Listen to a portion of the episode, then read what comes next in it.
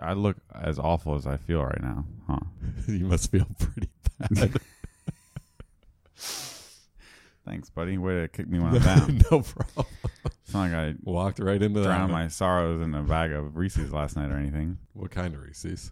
White chocolate mini unwrapped. I don't even. It's just disgusting even saying it out loud. It's really pathetic. It's really bad. I feel like the more adjectives you're adding, just the worse it gets. Like every adjective adds like Twenty 30 grams of fat. Yeah, exactly. Like Thirty calories for each bite. Oh man, I don't know why. Yeah, am I the only one who does that?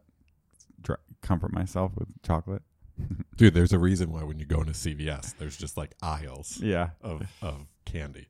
I have. There's some moments where I have bad triggers, and I'm like, I just need something to get through the evening. It's really unhealthy. It's very unhealthy. But man, it did taste good. Mm. I wanted to just be in a whole bathtub full of those things, just sitting there, gl- like three glasses of wine, you know, Reese's within arm's reach, throw on a rom com from Netflix. Sounds like a good evening to me. Are you like a I don't know, 31 year old woman who's you know, it's a tricky time of life. it's tricky. Um, you saw me this morning. You were like, "Dude, what happened?" What happened was I am traveling to Seattle, and I had to pack, and I have this other bad habit. Let's just talk about bad habits that I have. When I know I have to pack, the pa- the actual packing can take twenty two minutes, and it will literally take me six and a half hours because I do everything other than pack until it's like three o'clock in the morning. I, that's why you leave the packing till the morning of because you literally if- have a forcing function. Yeah. If it only takes a minute. Wait, I, I'm so tired. I botched that. If you leave it to the last minute, It only takes a minute. Also, the other thing I realized is like you really only need your wallet and your cell phone and your computer because everything else you can, can just buy. buy. Yeah. That Seems a- bad- like bad ask me- advice. ask me why I have so many Apple Watch chargers. oh, speaking of that, I actually had a to do to like get your Apple Watch charger. Didn't I already take your Apple Watch yeah, charger? that was Oh, okay. that was one of my travel, the ones that I bought while traveling. Ah, yeah. Yeah. Yeah, I'm going to Seattle. I've never been to Seattle before. Should I go say hi to Bill Gates? Does he live there? Yeah. Hang out at Microsoft? Is it gonna rain? Amazon. Does Jeff Bezos live there too? They all live there? Wow. It's a lot of concentrated wealth Yeah. in a small radius of square miles. Is it going to rain? It, the weather looks really nice there, actually. Man, weather Nice. in New York has been incredible. Yeah. It's like crazy nice here. Um, Seattle should be fun. Apparently, they have a lot of good seafood. I have no idea what else is there to do in Seattle. Coffee. Co- I think there's a lot of coffee. Yeah. I think that's where like Starbucks started. Yes, that's what we're going to do as well. So I was up because what was I working on? The Mirage release and the podcast and some other video stuff. Um, we have been trying to prioritize getting Mirage 1.0 at the door. I've basically been trying to prioritize that because we have we want to keep working on new Mirage stuff, and that's like the first step. So I cut a release for 1.0 beta one. Uh, Nice. That was yesterday, right? Yeah. So that's pretty cool. I mean, it's been like four years or five. I was like looking at some old commits. It might even be longer, four or five years. What um what is in 1.0 beta 1? Like anything like what do I need to know? If you're on 415, which is like the last 4X release, um, the only changes are the things that were breaking changes that things I decided to make breaking changes for 1.0 because I wanted 1.0 to mostly be about solidifying existing APIs, but um, we like remove Faker from Mirage because we package it and now it's not packaged anymore. So there's a code mod that like changes your import statements. Pretty cool. I saw I saw someone today say they ran the code mod and uh it just worked. Pretty cool. Yeah, Code mods r- are super cool. really really cool and then there's a few other just like small breaking changes that won't affect a lot of people at all so that'll be really cool and then you know we were talking yesterday about kind of what we want to do first. Like I, part of 1.0 release what i'm going to do in the plane ride is try to work on the docs a little bit because i want to redo the docs because they're just organically grown since the beginning of mirage and a lot of them don't make sense right now. But um there's i think that will also help sh- reveal where the gaps are. Like you know there'll be an acceptance testing guide but now we have like rendering tests and integration tests are a thing like there should be a good guide for that but the answer right now is going to be kind of like a hacky thing So maybe that'll be like a feature we work on soon, like we were talking about yesterday. Cool. Um, so we want to add like this, basically make it so you can like new up a server and you know pass in some config and just like simulate a response and request without having to do like a full Ajax request. That'll be really useful. We were using that when we were messing around with Mirage and Node. It was pretty sweet. Um, getting Mirage and Node will also let like let us see real network re- requests, which will be really cool. Um, I want to make like a part of the docs that's going to show all the relationships, um, and like what the domain model looks like, and then what the request to Mirage looks like, and what the response looks like, and maybe even let you like choose your serializer. Because a lot of times people ask questions about it, and it's just so much easier if you see given a user that has many blog posts and given a blog post, I see. um, when you make a get request to this and include this, here's what the response looks like, and it's a graph, and you can see it, and you're you're understanding what the shorthand gives you, and then if you decompose that into the route handler, you're understanding what's happening there. Because like there is a lot of moving. There's like architecturally, there's like four distinct layers in Mirage, and um, I think um, it's good to it would be good to clear that up. But like having a whole section of the guys that's just domain modeling, one way belongs to, one way has many, one to many, many to many, one to one, one to one reflexive, many many reflexive, polymorphic has many, polymorphic belongs to, and then showing like given that domain model, here's how you would create it. Basically, was in the test suites here's how you would like create a data and set a, a model and with a relationship and then when you you know mutate it how you do it. I mean don't want to get carried away but basically like i was thinking that and then maybe even like a playground section where you could like add some code and like it would serialize it to the url and you could share. Like oh because people ask me that they're like how do i create a new like many to many record here? And so i would just be able to write it up and like share a link. I mean, that'd be really cool. Like, I know that basically all those relationship types you've just mentioned um, basically can cover almost any domain model. And so it'd be neat if you could start someone off with, like, you know, the simple user, blog post, comments, author, whatever, but then they can edit that for their domain exactly and then, like, see what the response is. Like, that's super powerful. Exactly. Once we landed polymorphic relationships in Mirage's ORM, we we covered we got parity with Ember Data, and Ember Data is super flexible. I think it's even more flexible than Rails because of the one way thing. Yep. Um, um, I guess you could inverse and null and uh, null and inverse in Rails, so you could probably do the same thing. But basically, those are both roughly the equivalent, and Mirage covers both those cases. So that's pretty cool. I would, I would say it's more flexible because of, like, Rails has very specifics of where, like, the foreign keys. Right. So, Right. Right. So uh, it would be nice to have all that documented in a really easily. People already understand that.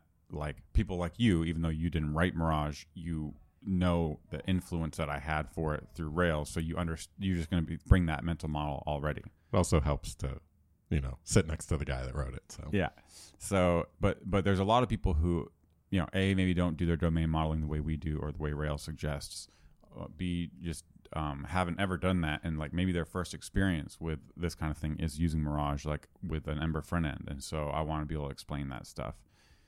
Um, and then kind of going beyond that, it's like thinking how can we have those four layers of architecture with the kind of resourceful like relationship aware resources being the highest most abstract level that we want to work with mainly? But like if we bring mirage to a bigger audience how to not scare people away with that or how to make sure that that fits in with like you know other kinds of domain modeling and and you know nested document based stuff and and all that? Your is your idea here like everything is gonna decompose? Yeah, but I think like I need to understand how people do this because I've never, I don't have a lot of experience writing like an app without like a relational backed database, like um, because that's just how I think in, of domain modeling with like foreign keys and separate tables as opposed to like documents.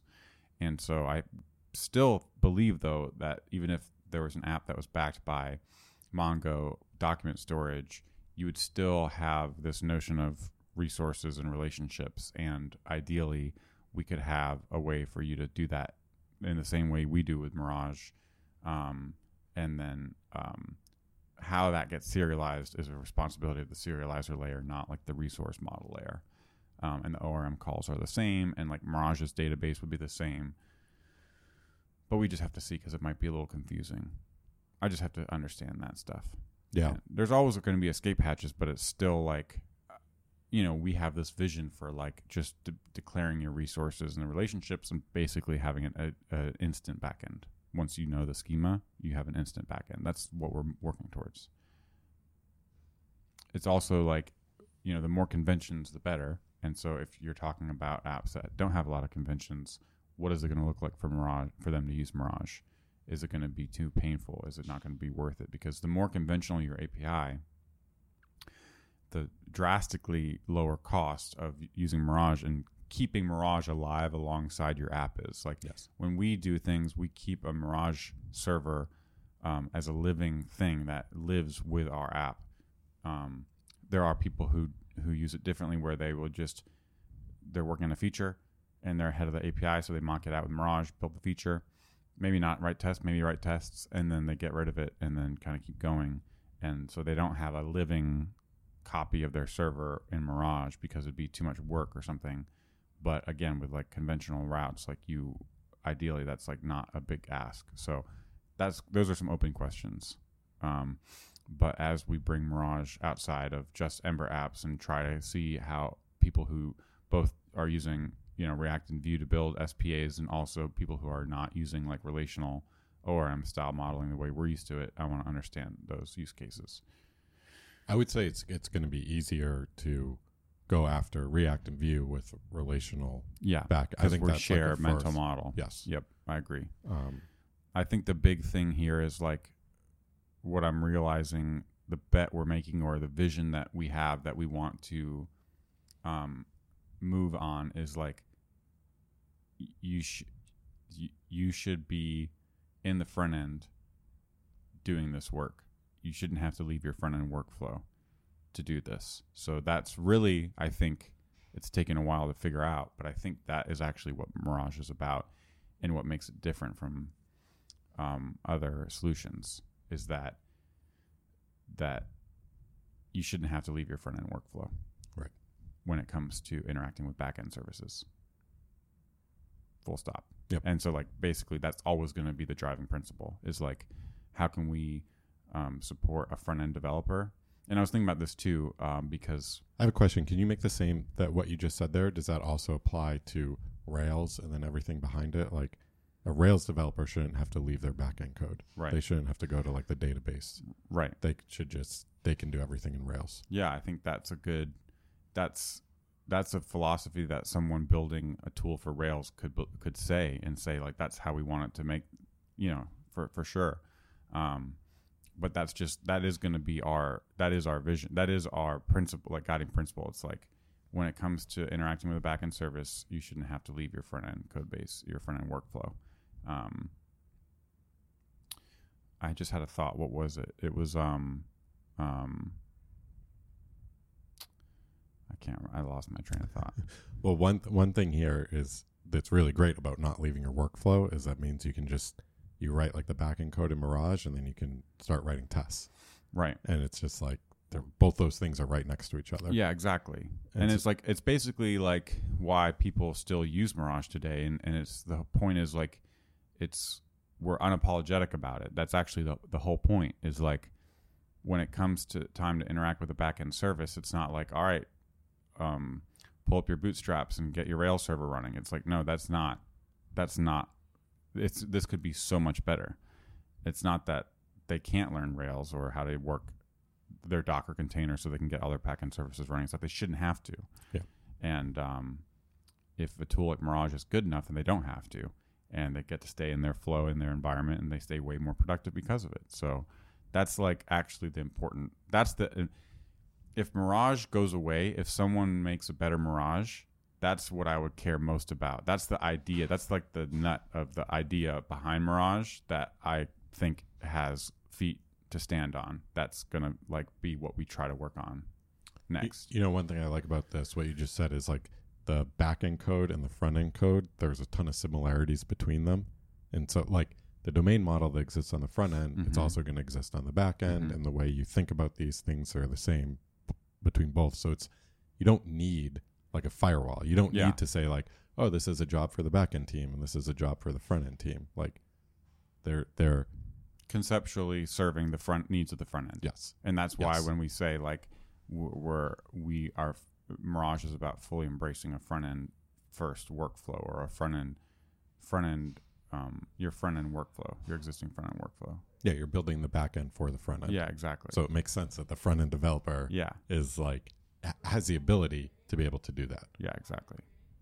Cool. Um, I was listening to Full Stack Radio, and Adam had Justin Jackson on, who mentioned. I haven't looked it up. I really want to look it up, but Seth Godin has this post about um, people like us do things like this. Have you heard of this before? No.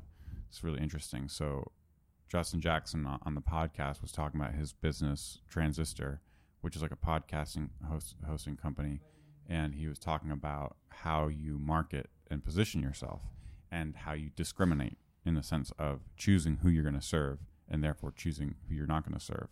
And he mentioned this post from Seth Godin. And I think it's basically like people like us do things like this, and the idea is like you're finding your tribe, and um, you also are like if people like us do things like this it's easier to find the things that we're already doing um, than trying to make up like a market or like create a th- habit or something like that so his whole point was like people like us which was like the set of like you know tech entrepreneur type people with small businesses do things like this have podcasts so he's like if i can serve those people i'm one of those kinds of people my friends are those people uh, I know how to serve those people. I care about those people.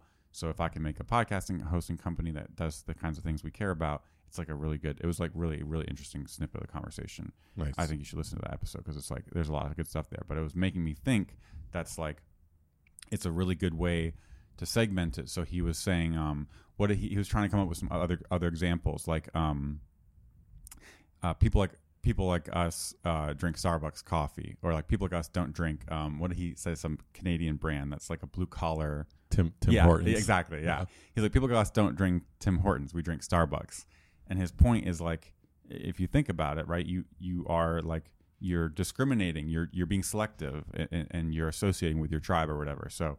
Um, Already, you have an image. People like us drink Starbucks. You just get an image of what that group of people is like, and if you were going to serve that group of people, what you would do for them. Yes. Powerful, right? Yeah, well, also seems like a great way to say no to things and, and Exactly. prevent like, yeah, just feature creep and all that. Exactly. Um, I just listened to Yehuda on, on Copy Paste podcast, and he was talking about how what one of the things he laments about um, how front end development has progressed in the last five years is that a lot of folks have embraced programming.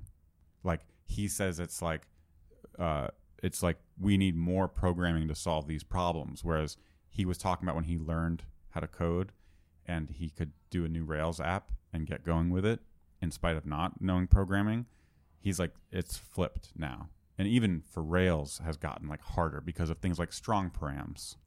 Things that are like better for programmers, but like not really empowering and like you don't you actually have to know more stuff. Yeah, yeah, yeah. Y- so so when it comes to things like powerful functional um, primitives that's like a more programming answer as opposed to like um, how can we get like a layer on top that's like declarative and like uh, super powerful and like deliberately underpowered abstract. it's, it's exactly E- exactly I, I have a question though. Does like does the the more abstractions you create, the more like features you unlock, and and therefore like you start to dive back down into things. So so an example of this is like microservices. yeah Like 20 years ago, microservices are hard because like to set up a new server, you like literally had to go put a box right in like a, a co-location. Um, right but now setting up servers are super easy. Right. You can set Push up servers with it. Yeah, exactly. Write an API to, to to set up your server. So then it introduces this idea of microservices, but that now it's more complex because now you have to understand like how all these things are going to talk. So I wonder if there's like a push and pull yeah thing here. I'm not sure. But anyways, I, I I think that's an interesting question. But all that diversion just to say to come back to say like when I was listening to Yehuda, he was it. You could imagine that um, a way to segment the front end community is like people like us um, try to share solutions. You know, people like us don't like being clever. or people like us like being clever. That's like a that's Yeah, yeah, like yeah. when I write code, when I'm writing front end code and I do something, I have a problem, and then I like stop and I think and I do something super clever. I actually don't like that feeling Yeah. because I am like, this is a job for the framework, and I've just done something clever that these ten people over here are not going to be able to do in the same way that I am. people like people like us view code as a liability. Exactly. Yes. Exactly. Whereas like you you do hear folks in other communities s- say like I've never felt more like the like the yeah flexible primitives like I can just I can make Lego blocks I can do anything here. There's people in other communities that, that I super respect, but they would say something like, "Oh, just copy the function into your component and Right. just just have it there. Don't have an external dependency. Just put a function in your component." Yeah, exactly. And I can respect that person, but also too, it's like, nope. right, right, exactly, exactly. So um, I think that's a super fascinating thing because it really helps you um, with the positioning and the, and the segmentation. And segmentation is like super important, especially when you're talking about like products or even open source libraries, because like you can't please everybody. You have to segment. So go, going back to that, bringing that back to Mirage, it, it- I mean, it kind of sounds like people like us, um, people like us, they they want like to use an ORM. Yeah. They want relational data.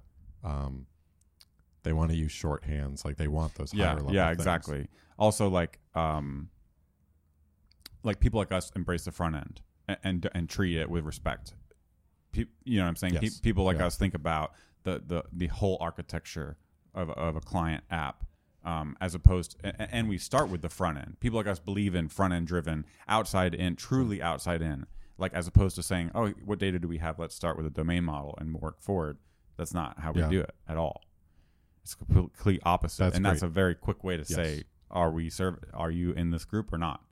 Um That's really good because it's also it's now you can push those prototyping, rapid development, like let me get my front end working with Mirage as quickly as possible Right. because that's the first step. exactly. That is right exactly. And we're on the same page. That's a that's an, a belief that we already have.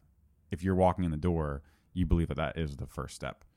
Um, people like us think having two apps is bad or um, that Yep. the back end should be um, completely standardized to the point of like It can be co- it could be commoditized. Yeah, exactly, exactly.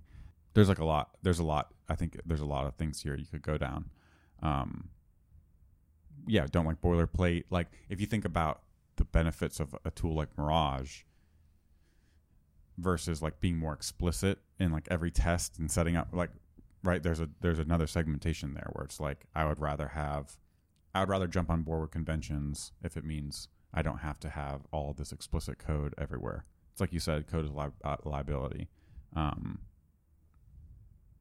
yeah. So, anyways, that was I was really getting my my mind kind of churning on like what would the homepage of this of Mirage look like and who would it call out, and um, I was even thinking about like who is it for, and you know, it's like, is it for is like front end developer, and like you could be like, oh, maybe it's for like an SPA developer or something, but it's like it's really like who who is a fr- front end developer? What does that mean? It could mean a lot of different things, to a lot of different people, but who self identifies as front end developers? Like we do. Like mm-hmm. people like us call themselves front end developers.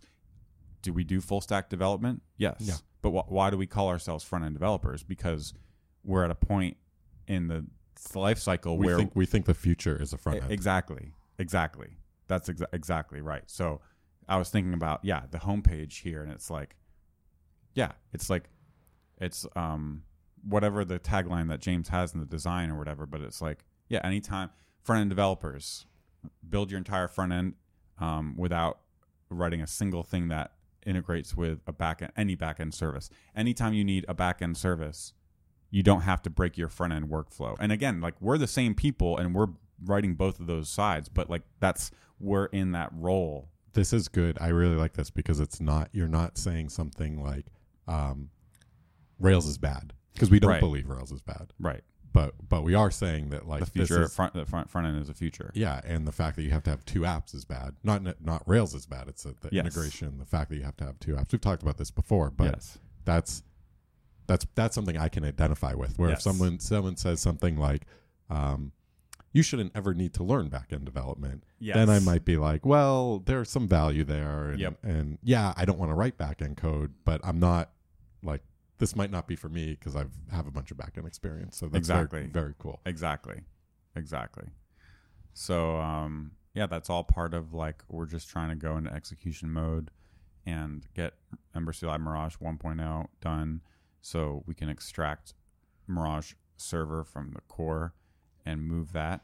Ember CLI Mirage won't change. It'll just depend on that, but that core will be able to run in React and Vue and um, Node, and um, we'll start getting to play around with this other stuff. And um, yeah, maybe there's a future where um, it it can work um, in in a way that um, I thought you were just going to end it there. There's a future where it could work. yeah, that would be nice. um, where it gets us closer to this vision of having one conceptual front end app that, um, yeah, more and more of the backend services are abstracted and, and all that good stuff. Yep. So, yeah, it's kind of fun to think about. But yeah, I want to like. It's also like. I sometimes I overthink things, and I just am in this mode now where I want to like bias towards action because we have thought over thought about this so much. So it's time to just move. And Ember CLI Mirage is going to still be as stable as it always has been. It's just we're going to do some refactoring and, and, and experiment with some new ideas, right? It's like I just realized that it's been very easy. Like Mirage served a, a specific purpose and it, you know, saw adoption in the Ember community when I started it four years ago. And it's just kind of been like that sometimes puts you in a spot where you're like, you don't want to upset the system. you don't want to like, there's a, there was a point in time where I got less um, ambitious and exploratory and more just like yeah there was like these edge cases that kept coming up. There was always open bugs. And so then it was kind of like all right my excitement and energy was moving elsewhere. And i think now especially having learned all this product stuff that we have and, and kind of feature freezing feature development and now there's no bugs mirage there's no known bugs. And so we can go back to like product mode and say what is the thing we're most excited about how can this tool help us with the vision we were just talking about and let's try to execute on that That's interesting. Just like just as like a meta comment on that, we've talked about like should open source projects prioritize bugs and all that, and we've always looked at it from like the end user point of view. But there, you're saying something where it's like you eliminate the bugs, and as a maintainer, you feel really oh my good, gosh and you it's feel like ridiculous you feel motivated. It's such a burden and such a weight to not know what to do and to come to a project and to be completely overwhelmed. And even as someone who has a couple years of experience doing this a lot, it's still like that. And so uh, it's ridiculous, man. Um, it's ridiculous. It, it's also ridiculous to set yourself up to fail if all you're doing is um, orchestrating your work on an open source project you care about on you know hot fumes which is all you have left at the end of a day and when you're closing issues in the middle of the night and you're not getting remunerated for remunerated for um, your work in a direct way. So if um and yet you just keep doing that. And i just this is another thing that's just really grinds my gears. I've just come to believe like this is I've come believe simultaneously it's so important. I'm also eh, flabbergasted how many people seem to just sweep this under the rug, which is that it's like everyone knows that this is how open source works. That that you spike on something and it becomes useful, and you're not. Who are you kidding if you say you're going to work on it, and without figuring out a way to make it sustainable?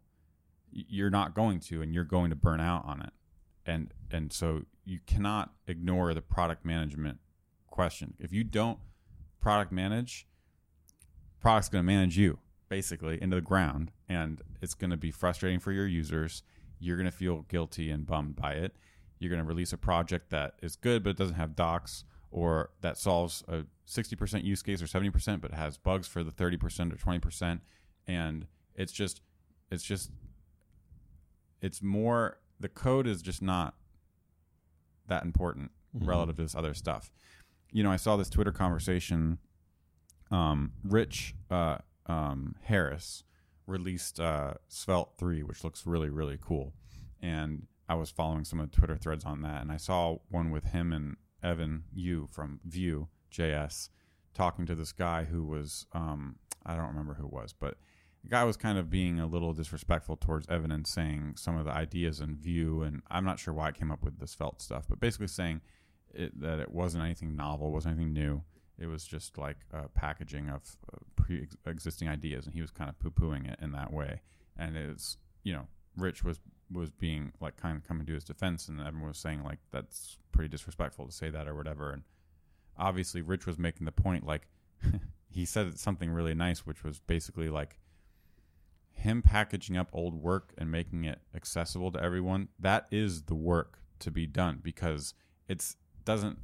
It's also incredibly hard to do. Yeah, There's like a, uh, it might not be apples to apples with writing new novel ideas, yeah, but it is, it, there is a very specific skill set that's good Yeah. at that. yeah, and not like also too as a user i don't care i do not care yeah. if, If, your you're repackaging line of code idea. was in a white paper from 1968, or if you, yeah, it, it it was very frustrating to me, and but it also frustrated me. I, I think it frustrated me because um, this is something like I've gotten wrong in the past. I've seen other people get it wrong, and I just feel like it's not really, it's just not something that anyone wants to talk about because there is, and I get I it. mean- I'm a programmer. I was an academic. I listen. I I, I live in a, a life of the mind. I, I love that stuff. I, I, I get so excited by ideas and seeing an elegant solution to something, um, uh, whether it's code or or, or theory. I, I, I get why that's so appealing, and I also get why people want to spend their time working on that stuff. But you have to acknowledge what, what it is you're doing, and it's a different thing. It's different. An innovation is different from a sustainable open source project that people rely on. It's different. Like look at just look at what's happened to Mirage's repo when we became motivated and we had a, a reason to do it versus two years ago when it was like kind of done but kind of not. And you know what I'm saying? oh yeah It's just it's a different kind of thing. And so I just feel like sometimes because of the overlap between the mind, life of the mind and the the, the um like the fetishization fetish, fetishization of of, of ideas and, and novel solutions and and code um, coupled with this ethical you know borderline ethical moral um, viewpoint w- worldview that says you should only work um, on things that are free and you should do it voluntarily. And um, there's a lot of people who come with a bias that says if you're trying to make money or make money off of work that is quote unquote open source it's a problem. So all these things combine for a very bad environment. Yeah yeah. Also too, bad did situation. you did you add to this soup like the fact that everyone working on this is a programmer and like when you're a programmer every problem is like a code problem yeah yeah and so like code gets prioritized above and respected And shown, shown more yes, respect yes. and other activities are shown not not shown respect You know what's funny? I actually code gets talked about as being more respectful, but I don't know that like when big projects that people respect might not be it might not be the code that they respect. yeah Like Rails, yeah I don't know if I respect Rails because of its code. I Yeah. respect Rails because of how easy it, you know, made my life in the past. yep So you might think you might talk about it as like, oh, Rails is great because it has active record, but that's not what yeah, Rails- yeah, Rails is it's great what active because- record lets you do Exactly. yeah yeah yep this is also something I've been thinking about with the Mirage stuff. There's this book called Badass by Kathy Sierra that has a nice version of this, but it's you know we've heard this before as well. But it's like it's very easy when working on something to be like, oh, Mirage is like got to be this really cool thing that people are going to like it because of Mirage, the product itself, or the APIs, or the design of the docs, or whatever it is. But it's not about that's what it lets you do. It's not about Ember. It's what Ember it lets you do. So you have to understand what it is that it's letting your users do and focus on that.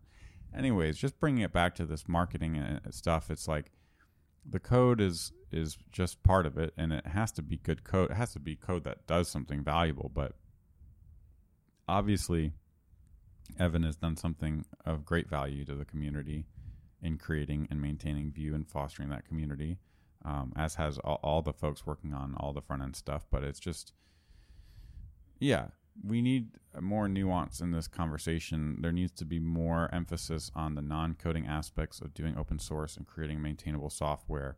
Um, you know, I just, I was getting bummed out by it. I had this thought a few years ago that everything, everything that we use to build apps is going to become like a community supported project where the maintainer has like a Patreon or Mm-hmm. somehow gets paid for it, mm-hmm. or it becomes a service like Heroku, that Mhm. some, something that we pay for. Yeah. And so I think this, that mental model of how I think things are progressing, fit with like product and sustainability. Yeah, but what happens too often is that there's not a path there and it just dies out and you get people ex- relying on unmaintained and abandoned software, which Yeah. is not a problem. It's Yes. a huge problem.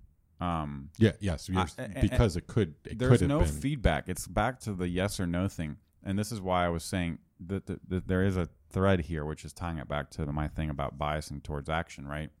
Um, there's no feedback loop that you get when you go down this path and you start making something that other people find useful, but you're not considering how you're going to sustain it if it if you need to, and um, so you're not thinking about that. And what happens is similar to Mirage, you get in a spot where people are using it, but there's no clear way to justify investing the resources. And so it lingers. And so it's the same, like we were saying last week. Is it a yes or is it a no? I can take either, but don't give me like a, a, a non answer for years. And so there's like PRs that are open on Mirage. It sucks.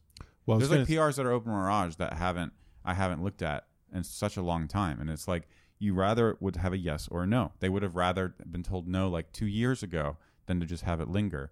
And you can argue that's like on the maintainer, but the whole point is here. There's like so many things that you have to you have to prioritize, and so I with this whole bias towards action thing, it's like we're either going to make Mirage something.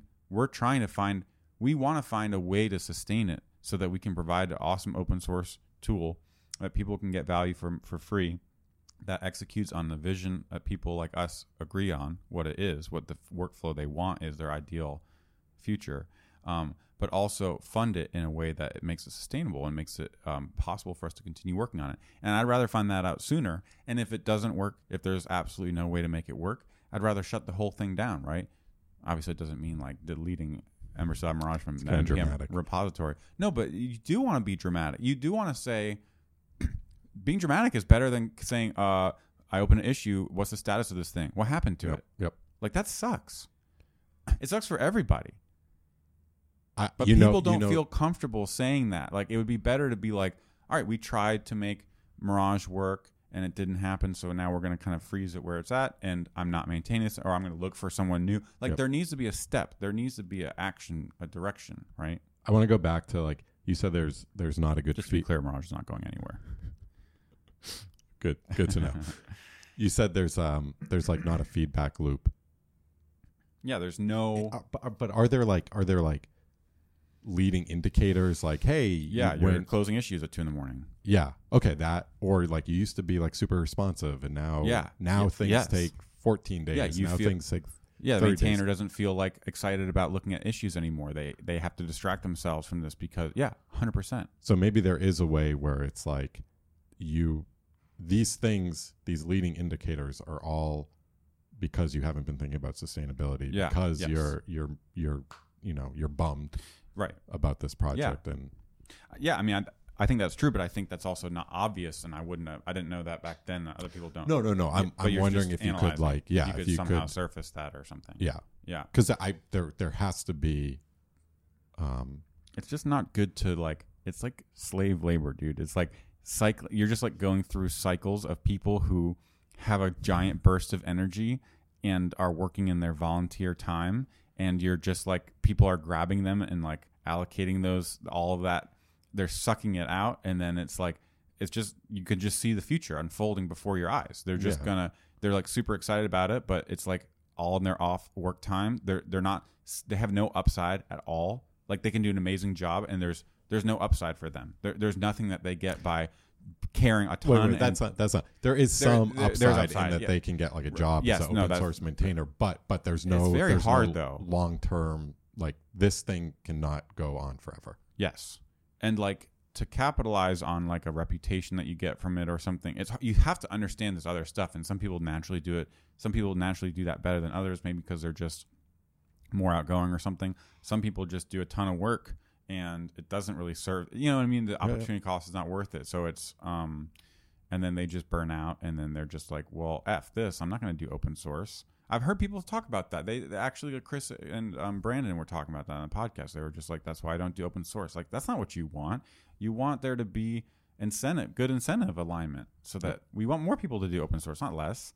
And we don't want the only people who do open source, the ones who have managed to figure out some proxy way to make money um, that's not related just so that they can do the real thing that is what's actually delivering value to everyone. It's ridiculous. Or or they have like some personality trait that just makes them naturally Yeah. good at like saying no and not being up till two a.m. exactly. Yes, Yeah, that's what you don't. boundaries. Right. That's what. And Most people don't have that. I mean, Yeah. that's like a snowflake. Yeah, that, that yeah. has that. Yeah. No, for real. Yeah. I think um, there's an opportunity here for an entrepreneur to solve this, or for GitHub even to. Um, I have always thought that something like that should happen, where GitHub just makes it, you know, just like in YouTube. YouTube, I think, is more honest because YouTube, you do have to put in work, but there's a the, the path to being a YouTuber is like a well known, well trodden Yeah. path, and you say, you can ask the question what size does my audience have to be before monetizing and adver- my, my videos is sustainable and I can do this full time? Um, and so you know that going in. How, what do you do? What do you know about that with, you know, closing bugs on Babel? Like you, there's no path that you don't know anything. You're just like, I guess I, I mean, and Patreon and this stuff is trying to do it, but it's like, it's all over the place. Dude, that YouTube example is so good because like you can say you can ask a YouTuber when did you know you needed you wanted Yeah. to go full time? What what were your finances? What was your situation like? And there's tons of stories there. and- exactly. And, there's not that with open source. Well, also, and people are making a living off of YouTube. Are make, people making a living off of GitHub in weird tangential proxy ways? Like they're making it off of selling info products around their GitHub work. But that itself is like a whole another skill set. Anyways, um, all that to say, like I think it would be better both for maintainers and creators, but also for users if there was fewer, more high quality projects that were being sustained directly rather than um, like half worked on indirectly. And like that means like obviously I'm not saying people if they have an idea and they love to do something and they just want to open source some spike that they worked on that's one thing. It's it's it's the whole thing about like what are the aspects of this? The five or six things and you're only thinking about the one, you know? Yeah. I, I dude, a bunch of examples out there that are doing this is great because when you're starting a new open source project, it might be for the love of the problem you're solving, Yeah. but at least like You, know have what all these things in Yeah, the back yeah, of your yeah, mind that you've seen. exactly. So when it when it gets to a point, you have some template you can follow. Exactly, and maybe Patreon is like a, a good a good thing for that, like because it's like yeah, a lot of people do that now. A lot of people there's a lot of precedent. Like if we were to do that for Mirage, we would go look at how Evan's doing it, how Taylor's doing it, how all these people are using Patreon to fund their open source work. Yeah, that's good. And also too, the answer here isn't like something that we can dream up. The answer here is the more open source maintainers that are thinking about this, they'll try weird different Yeah. things and some of those will stick and some of those won't. Right. But that's how we That's how you move forward, and that's how you discover these things as a bottom up thing. But I think it starts with, or at least it's helped by a a feeling, a general mood of being supportive of this kind of thing, and not being antagonistic towards people who are trying to fund open source work, monetize open source work, get paid to work on open source, um, not use volunteer time. So I think there's I- some of that too, and I think I've seen in different communities different degrees of that. Okay, that was gonna be my my question for you. Is like, do you?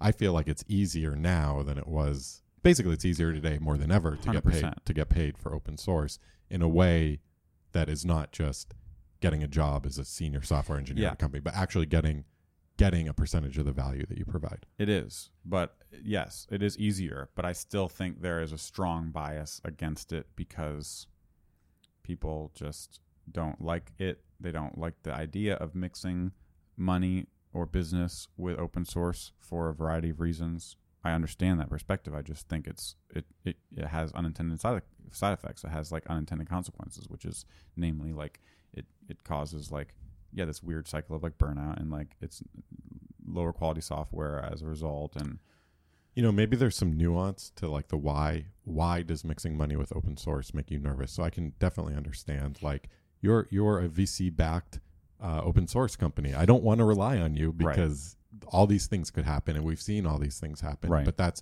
that's very different than you're making money off open source. Right, right, right, So right. You have a data tables open source project, and now you're offering a pro version. You that bothers me, but like, and I people will say that, but like, I just think that's I hope. I mean, maybe I'm being like super charitable, but I think, I think that those people are looked at. The people that says "ew," that bothers me. I hope that those people are looked at as like, no, what's that shouldn't bother you. no. I think a lot of people feel like that, dude. I think a lot of people feel like that. A lot. But what's the alternative? That's so that's the thing. Well, I think free? that's what I th- I think in people's mind sometimes it's a false choice. It's a false distinction where they say, well, they could do this. You know, there's lots of people I've seen do lots of good work for free. Bootstrap has always been free. Um, so why is this other data tables thing cost money? But then it's like, well, no, if you didn't make it cost money, then he wouldn't be working on it, wouldn't exist. So it's not a choice between it being free or it being not free. It's a choice between it being a, a premium thing and existing versus it not existing at all. And I can tell you with 100% certainty if you're sitting in the shoes of a developer who's trying to get their work done and they come across a library and it's unmaintained or it has a bug that's been open for a year or PR that you need that's been open for a year um, or has no documentation, that person would much rather pay you 50 bucks or go to their boss to get their problem solved. You're actually going to help that person way more if they had the ability to do that than someone who just wants to live in a platonic world where everything is, is free. Um, and um, somehow resources are still allocated towards things that people value. I just think, yeah, I just, yeah, that's my thoughts. Yeah. This is our podcast. We can say our What- thoughts. whatever you want. no, I just, uh, yeah. Maybe it's because I didn't grow up in like the whatever Richard Stallman. You know, I'm not a Richard Stallman acolyte, and I didn't. You know, I obviously I love open source, but I would love it even more if um, there was more entrepreneurship around it and more business around it. I think it needs Yeah, the- I way, mean- way more business and way more capitalism than Yes. it has right now. The reason I love open source is not because it's free. The reason I love open source is because the It best ideas, superhero. the best ideas Yeah. have to compete against each other. Yeah. They have to really, really compete against each other. Yeah, yeah, and it's right. And no, there's lots of things that have nothing to do with money that I absolutely love. About. I mean, I learned how to become a programmer from open source. I met all these incredible people through open source. I'm not saying it's all every every little thing should be a transaction. I'm just saying if you don't think about sustainability, again, sustainability and think about you, and it's going to win Yeah. every time. So you gotta you gotta think about it. You can turn your back on it, but it's still in the room. Yeah, exactly. All right. Well, that was a weird episode. Uh, we'll see if um, we get our first one star review after this one. um, we were going to talk about graffiti and we were going to talk about um, glimmer components and auto tracking, but I guess we can talk about that next week. Yeah, we can just, you know, for the three people that are still listening. Let's end on a fun note. What's going on? What when you watch I've- anything fun lately? A no, I have, a, show? I have a good, good code work related thing. okay. So I think I think a lot of times when like new tools or like new abstractions come out, we um we think about like, oh, what how is that different than I'm doing a bad job at this. We think like, oh, can I do that today on my own? So something Yeah. like Heroku comes out, Yeah. and you're like, oh, this isn't like I could just do that on my own, right? I could like host my own Docker service, Mm-hmm. even though Heroku was before Docker, I could I could write my own scripts Right. to manage this on EC2. Um, but last night I saw that you deployed uh, Ember Map from your phone. Oh yeah, I did. yeah, you asked me about that. Yeah, I just saw the, I, you you had left work, and then like eight minutes passed. eight minutes later, I saw a new version was deployed. Yeah. I was like, did you just did you just deploy from your phone? And I like put my sunglasses on. I was like, hell yeah, I did. but I was thinking like this is one of those things that you can't really like when you're comparing like oh this new service just came out I can do Mm. that on my own.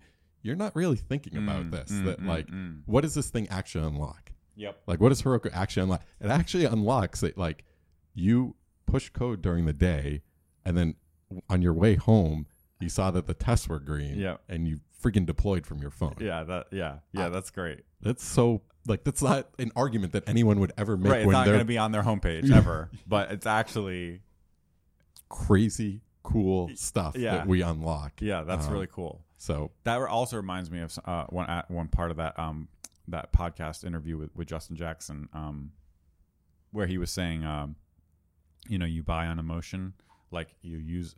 This also kind of ties back to what we were just talking about, which is like why marketing and, and all this kind of thing is important because if you think about, especially as programmers and the rational green whatever color we are in the Myers Briggs or whatever personality test, like you buy and make a decision, you're thinking about you're being rational and logical, but in reality, you're not because and obviously you can just say that and be like, oh, of course. But there was a cool thing he said about that, which is like, let's say you do all the research in the world for a car and you read everything about Tesla as possible and like you have your friends tell you about it and you know everything about Elon Musk you've read all of his biographies and you know what the new model is and you know their profits and all this stuff. And then you say okay of all the alternatives like this is the logical best decision. And so you make a decision and you buy uh, a, a, a Tesla. Well, I don't even know what the latest model is. Model X or something? Sure, Model Three. Model 3 and then you use it think about it you you don't actually know Yeah, that's good. until you drive the car how you feel about it actually but your decision is was your made. decision has nothing to do with that it was all uh, expectations and emotions and your evaluation of people's um, opinions hearsay y- how you feel about it how the idea the idea of you driving a tesla all of that stuff is what actually caused the buying decision. Um, the facts and the rational stuff obviously plays into it but the point is you think about i mean everyone can relate to Yeah, that right? yeah. because it's like oh actually like this car is not really what i thought it was going to be because you don't know until you use it. Yep. so every decision is made on an expectation ahead of time and that expectation is influenced by uh, uh, it's it's not about usage. It's not about the real thing. But we so often are like is this the best thing? Oh does it have this feature and this feature? It's like maybe maybe i want to use this thing because it's written by someone i like and you know like you know yehuda uh, is working on some new uh, build tool and um, i like yehuda and so i'm going to use this thing and like i'm going to evaluate the features of it and stuff but at the end of the day it's like that's a huge part of it. So that comes back to this like um, you know importance of marketing and um, also like when you're thinking about how your product or your open source tool what it enables someone to do deploy from your phone and all this kind of stuff that's the stuff that's like that's the difference. That's the stuff that matters. So anyways i just thought that was another cool aspect of that conversation so again kind of Yes. i'm just i'm Yes. kind of projecting because i'm thinking about like the mirage stuff and you want to think about like what does it enable you to do that you couldn't before how does it make you like supercharge your workflow or whatever it is um and this is exactly the kind It's of thing It's more you than want just to a feature list. way yeah. more than the feature it's not about a comparison with the other tool that does the same it's it's it's yeah it's that can you deploy it on your phone with it so that's cool So Mirage like 1.1 is going to have phone deployment. yeah that would be cool mirage deploys would be very cool it's a possible future be awesome Yes. all right let's wrap it up Cool. show notes can be found on Embermap.com slash podcasts. yeah you'll get there with that i think yeah podcast Podcasts. podcast Podcast. It's podcast. Singular. podcasts p-o-d okay wow. sam needs an app Wow. Thank you so much for listening. We'll see you next week. Bye.